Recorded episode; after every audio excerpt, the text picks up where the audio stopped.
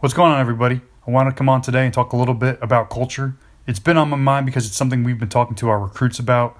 Uh, and I also had the pleasure and honor of writing for coachwithcare.org.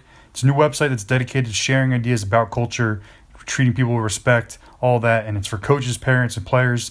Uh, you guys should definitely check it out. There are four major values a coach with care uh, looks at uh, culture, action, respect, and expectation. And today I'd like to read you guys my contribution on the topic of action. Uh, real action inspires. You don't know what you don't know. When I first got into coaching, I was a yeller.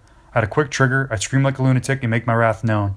At certain points in my career, it's how I was coached. It was the classic dramatized cliche that so many people have come to think of the coaches they see on TV. The moment of change. My moment of change came when I was lucky enough to learn from Coach Setyak at Franklin and Marshall. I'd see a mistake or a lack of effort and I'd be quick to react, but Set wouldn't take that approach. Coach Setyak would grab a guy, pull him to the side, and ask him what's wrong. Why isn't he performing 100%? Why is his effort down? Why can't he grasp that concept? This was the embodiment of the phrase, they don't care how much you know until they know how much you care. Bottom line, you need to know your players. You have to have a relationship with them away from the field before you can enhance their experience on the field. When they trust you, when you understand that a guy was up until 3 a.m. studying for midterms, or his mom is sick at home with cancer, the yelling really isn't warranted. Through experiences like this, I've adopted the mindset now that if a kid doesn't understand something, that's my fault. If I feel that there is a lack of effort or action, I need to become more prone to pull them aside. Players play this game to be great, some just take different roads to get there. There's a strategy to raising your voice. When challenging your players and losing your temper is less frequent, it has a greater meaning. A firm line can still be established with players, but listening to players helps to take action together.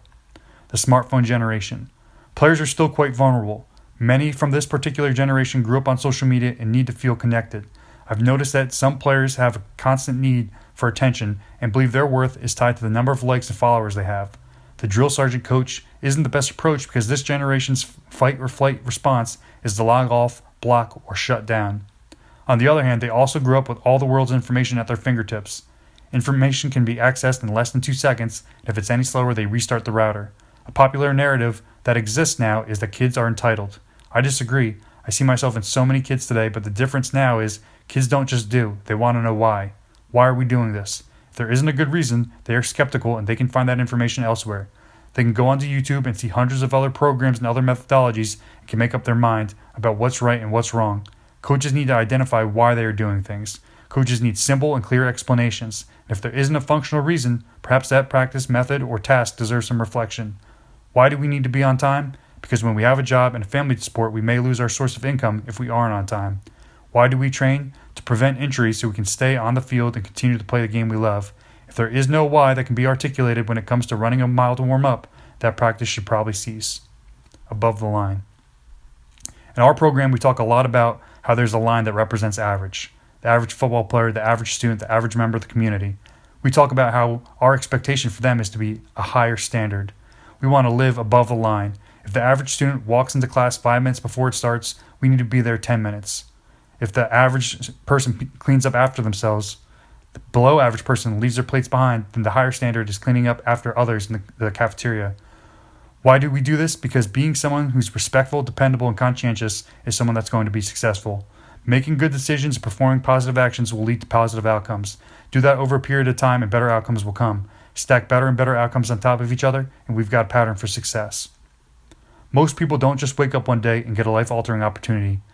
These come at the culmination of perhaps years of above, above the line decisions and higher standard habits that help them get there. How are we going to do it? By going to and through in everything we do. Relentless pursuit to the ball and through the whistle. Relentless effort to our max and through the workout. Relentless focus to the best of our ability and through the class. We don't have rules, we have expectations. Our expectations come from a Drake song. Drake just stands for do right and, and kill everything. The expe- expectation is to do the right thing and put everything we have into that. If we don't know what the right thing is, we should ask ourselves would our mom want to know we said or did that?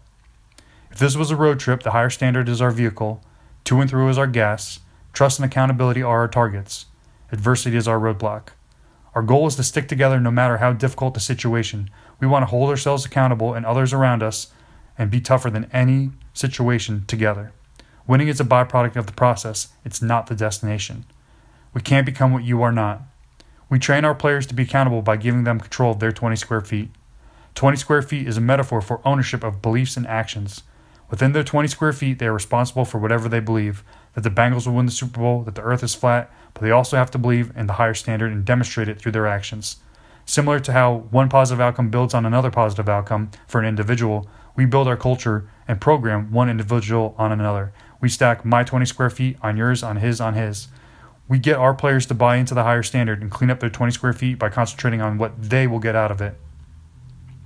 Find their dream and feed it. PJ Fleck. This inspired me to start having dream meetings with our players.